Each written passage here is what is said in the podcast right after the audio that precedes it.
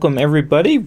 We are back with another Call of Cthulhu scenario review. I am Nate, lost in time and space, and I am joined with today. I am the man from Leng, host of the Whisper in Darkness YouTube channel. And today we're going to be taking a look at a pretty well known scenario Dead Light. Set in the 1920s, this scenario sees the investigators driving down a country road in Massachusetts when a sudden encounter can see the group in a fight for their lives. From here on out, there will be spoilers, so any players in the audience share this review with your keeper to see if Deadlight would be a good fit for your group. So now a lot of the players are out of the way, uh, we can get into the full details of this scenario. And like most modules, Deadlight begins by laying the events leading up to the arrival of the investigators. And basically, in short, Dr. Webb, a doctor who had performed private medical surgeries for well to do families in the New England area, and his granddaughter Amelia Webb live in a rural estate outside of uh, Ipswich or whatever town the keeper chooses inside of Massachusetts. Dr. Webb gives Amelia a pretty handsome allowance, which ultimately drew the ire and jealousy of a local waitress and wannabe criminal Mary Laker, who ultimately convinces her boyfriend and a fellow confidant to rob the estate. And unbeknownst to the amateur criminals, inside the manor, they accidentally unleash a creature that Dr. Webb had been using for his strange medical surgeries, and they had broken the seal, keeping the monster, keeping the monster at bay, and unleashing it. The players are introduced by having driving down the country roadside in the middle of a storm. They see Amelia Webb suddenly pop out of the road. They recommend that you have the players roll a drive auto check to see whether or not you hit hit Amelia. And what do you think about that, man from Leng? When I uh, first read this scenario, my uh, my mind immediately went to. Uh, I know there's a, a, lot of setup given in the uh, the scenario itself about how you might run this as uh, either a one shot or part of a part of a campaign, and how you might spring it on your players as they are heading to another assignment uh, this may intervene. Personally, I think I would run this one by starting them actually after the crash. So the crash has already happened. The car is is basically wrecked. The investigators are nursing possible concussions after their car has gone off the road, and they see Amelia through the busted out windshield of uh, of the car, which uh, sort of throws the players right into uh, into the scenario and also creates another level of uh, that you can play with as the keeper that uh, they may be suffering head injuries from hitting their heads on the dashboard as the as the car uh, crashes possibly leading to concussions and other psychological effects that you can play on uh, as the ser- scenario unfolds. Yeah, I can see why a keeper might be hesitant to do something like that as you they might see it as robbing agency from the players, but I feel like as somebody who has run this for a group of players, um, that getting the players immediately invested in the scenario is, I think, one of the most critical things about this scenario in general. And I'll go into more detail as we uh, kind of go over what we would change about the scenario, but that's a I think that's a good suggestion. You know, you really want to have your players immediately invested, and whether or not they, you know, they hit Amelia is, you know, up to your up to your discretion. Yeah, I, I like the idea of creating potential memory issues, like how did the players end up on this road? Well, we've hit our heads. We can't remember who is this woman. Where did she come from? Things like that. I uh, I like to play around with.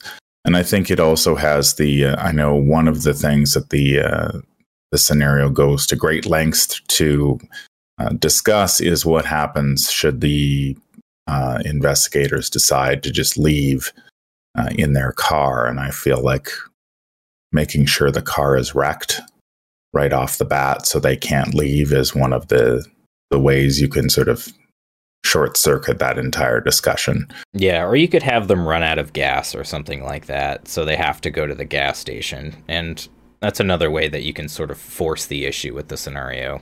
The scenario also goes on to to say that Amelia suffers from amnesia or suffers from some sort of psychological trauma due to the events of the robbery and the the monster being unleashed at the estate. So if the players try to glean any information from her, she's not really going to remember much. And that can sort of be an issue you know, like you were saying earlier, like how do you explain this to the players? And having the players hit Amelia right from the get go is a really easy way to explain her her memory loss. Yeah, I can I can see that how uh, the the trauma inflicted by the players may uh, may uh, cause them to be a little more interested in this uh, in this NPC than they might otherwise be if they had sort of just swerved off the road to avoid hitting her. They bec- I think they become a little more invested in the uh, in the NPC if they're if they believe they're somehow responsible for her or her current condition. Yeah, so when I ran this for my group, I didn't have them hit her. I guess for a bit of context, they were they were on a train rather than driving in a car. And one of my players was actually the the engineer of the train and during the storm, a tree had like come over the the rails, and they had to make a sudden stop, and that was when Amelia had popped out. Was like as the player was trying to stop, she popped out and had to make an extreme an extreme engineering check and he made the check and like stopped just in the nick of time and it ultimately ended up winding out to not really work in my favor like you had said the players became distrustful and uninterested in her because it was like why would somebody do that? We can't trust this person. Yeah i can i can definitely see that. I mean the the game itself already lends itself to uh to a healthy dose of distrust. And I think for this scenario to be successful, you really need the players to come around to Amelia's side. And one of the avenues to sort of progressing the scenario is them eventually going to her home. And one of the ways to do that is, you know, if they take care of Amelia, then perhaps she regains her senses long enough to direct them back to her house. And if they have some, if they don't trust her, that's going to be very difficult to do because they're not going to be inclined to want to go through the walk through the uh, through this massive storm in order to uh, to help her out or at the very least feel responsible for her. As yeah. they if they hit her with the car, then may feel obligated to at least bring her to safety. If they don't bring her back home, at least bring her to the gas station. And that's ultimately where a lot of the investigation of this scenario happens, is at the gas station. And it's here that the the real cast of the scenario is laid out for the for the keeper. We have eight NPCs in total, and they're really pretty well fleshed out and they're pretty easy to make memorable NPCs out of. Yeah, the uh, the scenario does a really good job of providing both backgrounds for the NPC as well for the NPCs as well as their motivations and uh, the the motivations themselves are just uh, marked down as bullet points so it's very easy to to sort of read as a keeper and get a pretty good idea as to what how each of the different NPCs is going to react to the uh, to the investigators' arrival at the diner. Yeah, and it doesn't really have to be a diner. You can kind of make this whatever location you feel is appropriate. You could have this be like a hotel or a hostel or I had it be a train station in my game and that worked very, you know, very much to the same effect and you know, it's nice that the mod uh, that the module can also be very modular you know, you don't have to set it in the 1920s either. You can set it pretty much in any time. Yeah, you can you can be as creative with this one as uh, as you want, and I can imagine running it in in all different types of settings. If you prefer the Old West, you can do that. If you prefer Victorian era, you can do that. Or if you prefer Cthulhu Now style of game, you can easily move it to a to a modern locale and go ham. So once once the players have a bit of reprieve from the storm that, you know, the scenario really recommends that you play up. Having signs blow over, having trees, you know, knocked down, the lightning striking and the, the rain constantly beating on the windows. You know, it tells tells the keeper to constantly remind the players that the weather is really bad. Driving is not really a good option for them. You know, once once they have some time to sort of get to know the NPCs, you know, this is kind of when you can start showing hints of the of the creature of the dead light. Common things that I've heard are, you know, having a player go to the bathroom outside and having one of the NPCs accompany them, and then while the player is in the bathroom, they see a sudden flash of light from underneath the doorway, slowly reveal the monster. You know, very very similar to kind of slasher or horror movies. I know Alien kind of comes to mind when I when I play Call of Cthulhu a lot of the time because I think that that movie does a really good job of sort of slowly revealing the creature. And the and the scenario makes it pretty clear that uh, should the uh, PCs and the NPCs hunker down in in whatever locale that you've chosen, it walls are no obstacle to it. So uh, much like the movie Aliens, where the uh, actors encounter the the monster first and then sort of barricade themselves in in the area, the monster can certainly uh, make its way into the building and uh, terrorize them from there as well. But one thing I would recommend that you do as the keeper is drop the hint that the monster is adverse at the very least to to lightning and electricity.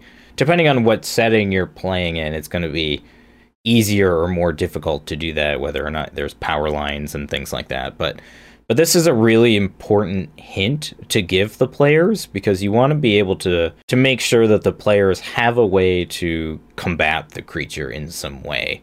Especially if you're running this for a newer group like I was and you don't want to kill your players off from scenario 1. Yeah, that was one of my main concerns when I when I read through this scenario is that the monster itself is quite deadly and uh, the ways to uh, kill it are few and far between uh, lightning and or and or electricity being one of them. One of the issues I, I had with the scenario is that while it sort of mentions in passing that electricity and lightning is a is a potential solution to to defeating it it doesn't really give you a ton of options um, to to do that. There is there is a power generator that the investigators can find later in the scenario.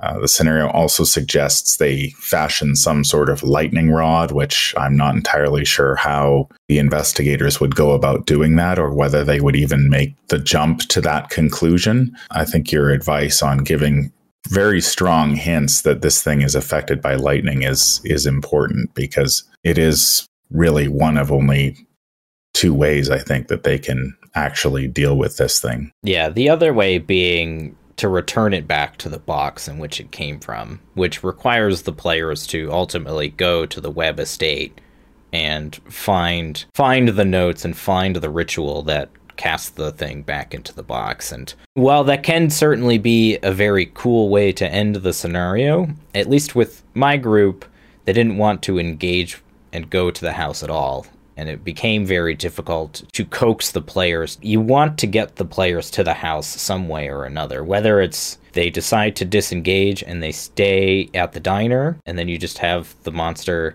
show up in the diner and then they have to run. The house happens to be the closest place. Some way or another, you have to get the players to the estate if you if you want that ending to happen, which is a little unfortunate. Yeah, I think if you have like if the if the investigators hunker down in in whatever locale you've chosen and are resistant to leave, certainly you can have the the monster get into the building and then possibly that's about the time when Amelia begins to offer clues like, well, I have a place we can go sort of thing and and sort of motivate everybody to to leave. And then, of course, you can have there many NPCs to choose from. So uh, you can have the monster pick off some of the, the NPCs as the investigators make their flight to the house. One thing I would probably suggest is that if you're running this for uh, a relatively new group who may not be able to come up with a, a very articulate plan as to how to defeat this thing using electricity, the, the scenario does suggest that they can build build a trap.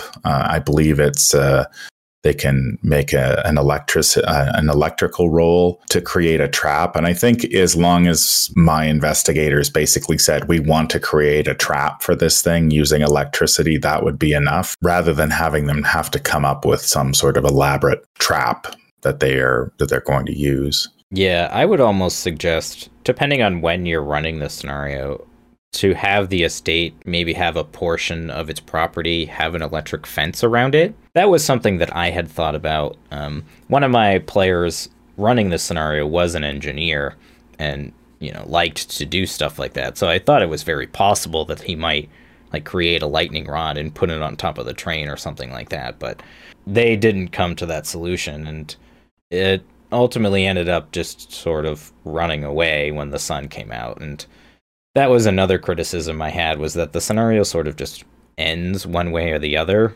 which can be good and can be a bad thing depending on you know how you use the scenario. Yeah, I think the scenario depends on on the investigators making a couple of leaps in logic.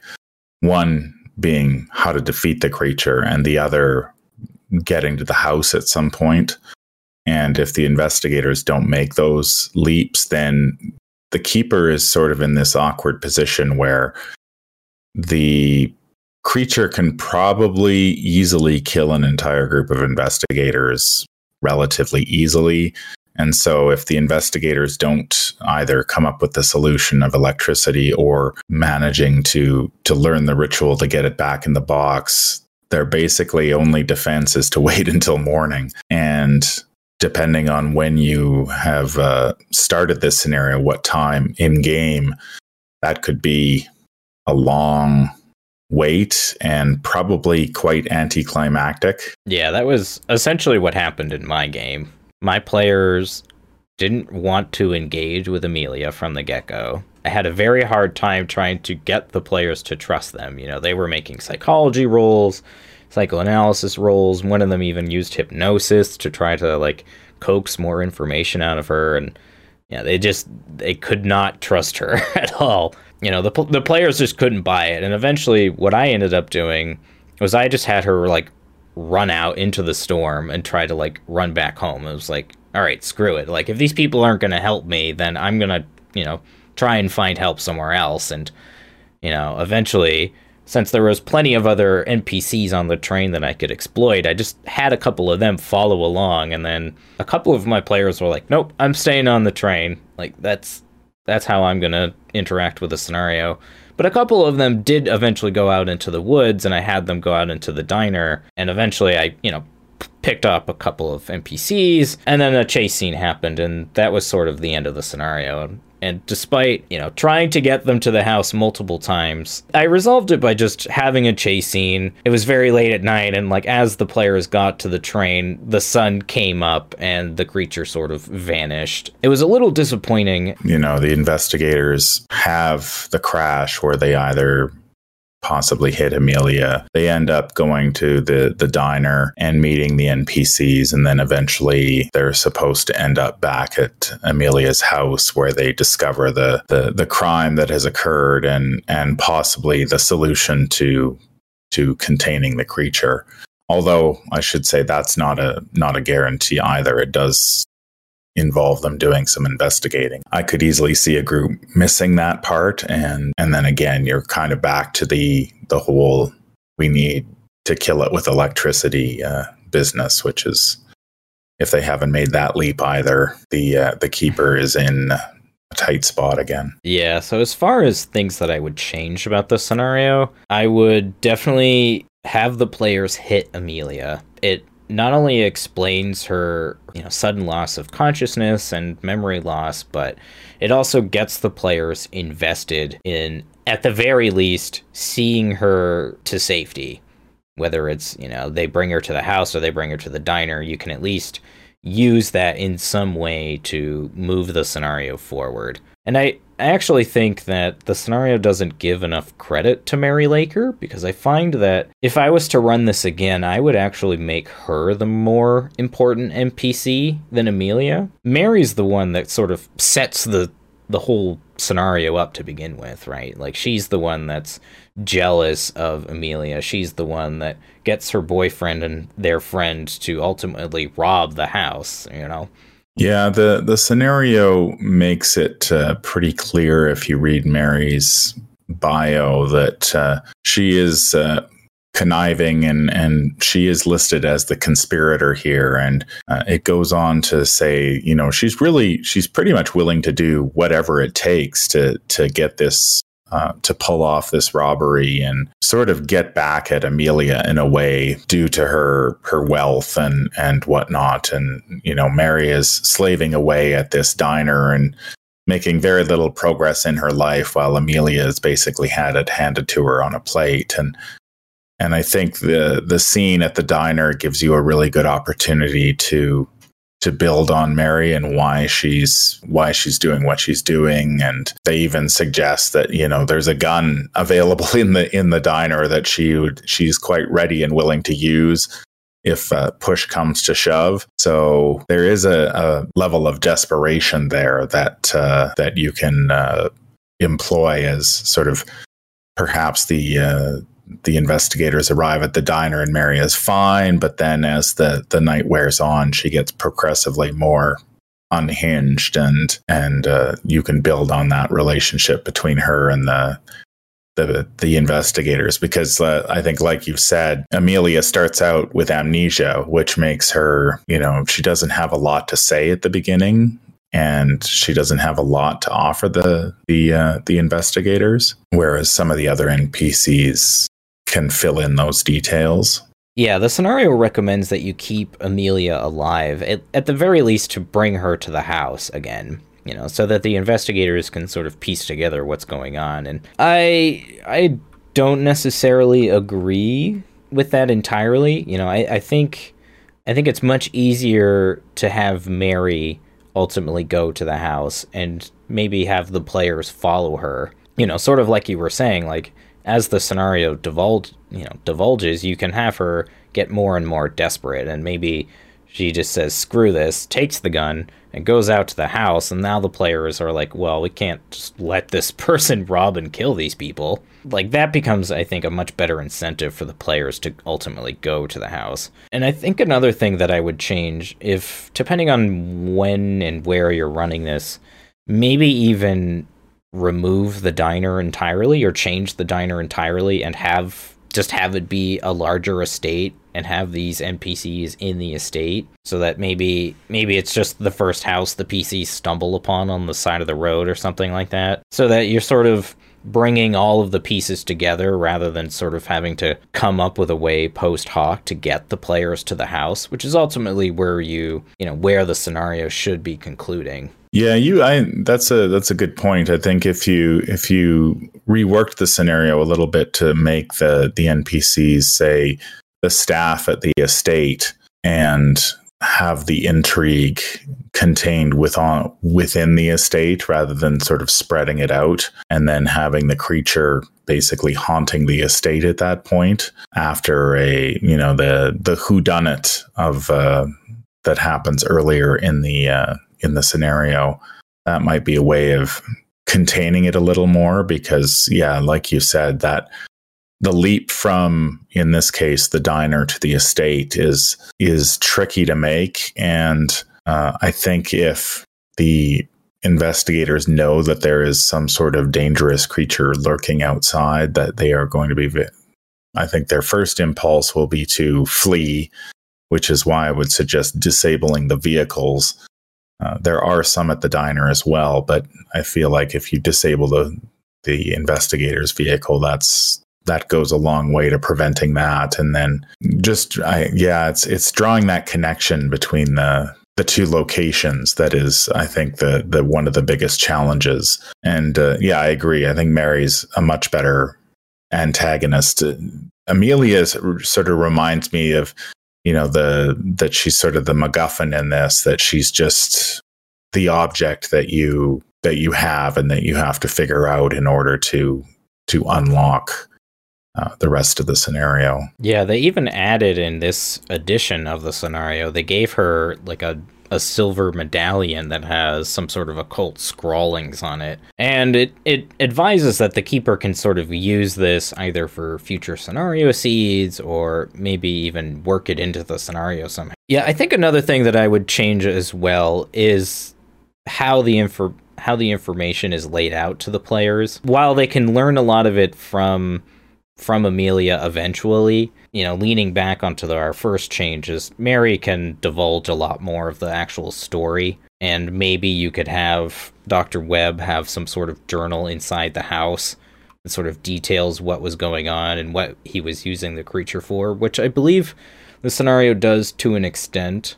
Um, yeah, I believe the scenario it, it's just a list of dates in the journal as to I don't think there's there's necessarily a connection made between well maybe there is there's the rich he performs the ritual on these on these dates but I don't think it's spelled out clearly what he was actually doing with this with this box and the creature. Yeah, it's it's left I think intentionally vague, but I think it's a little too vague.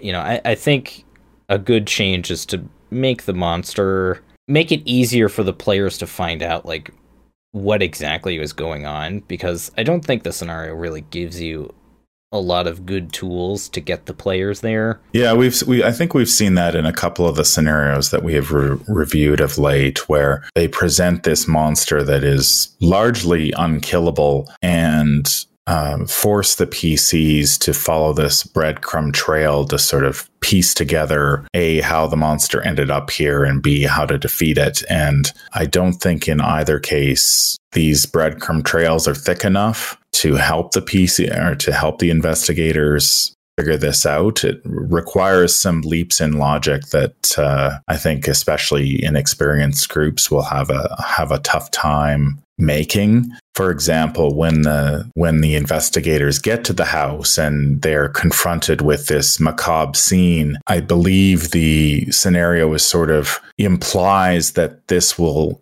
prompt the investigators to search the house for answers. And I'm not entirely certain that is the leap I would make. Uh, you know, I don't think investigators necessarily think, oh, this has happened here, so there must be answers here. I feel like their first their first inclination would be to run. That is exactly what happened in my my scenario is I tried to leave the hints of the house elsewhere because as I was saying earlier in the review, I had basically no chance of getting the players to the house. So I had to put the hints somewhere. So I put them, you know, I put them with an NPC who happened to know the Webb.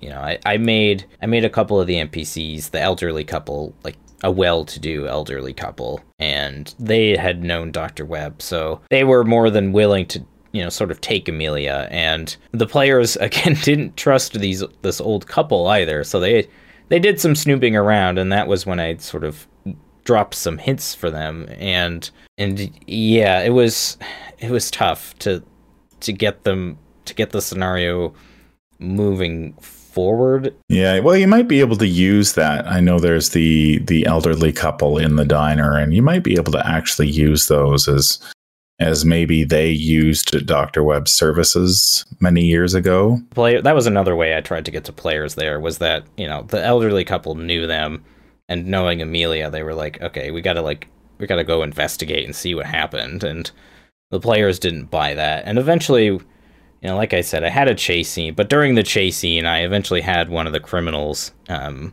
you know, my big reveal was like having having him sort of like pop out of the corner of the woods and having the monster like electrocute him to death. And it worked somewhat, but you know, I, I think you really got to like know your group. I think is ultimately what I'm trying to come to is, you know, if you know that your players are going to engage with the scenario, then this is going to be great. But if you know that your players are like mine and they're going to see that disengaging from the scenario is often a good way of surviving the scenario, then this is not going to be a good scenario for your group. I can I can definitely see that if if they disengage, it really, especially because the monster is so potentially fatal that if they disengage, it really ties the keeper's hands. And at that point, you're like, well, I either kill everybody or they escape. And I think if that was to happen to me, I think I would probably wrap up the scenario as quickly as possible and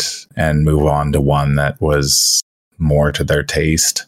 I think that's part of the buy-in though that we we all make is when we sit down to play a role-playing game is you know, as the keeper I have prepared a scenario and you expect your players to to buy into it to a certain extent because if they don't, we're not going to play.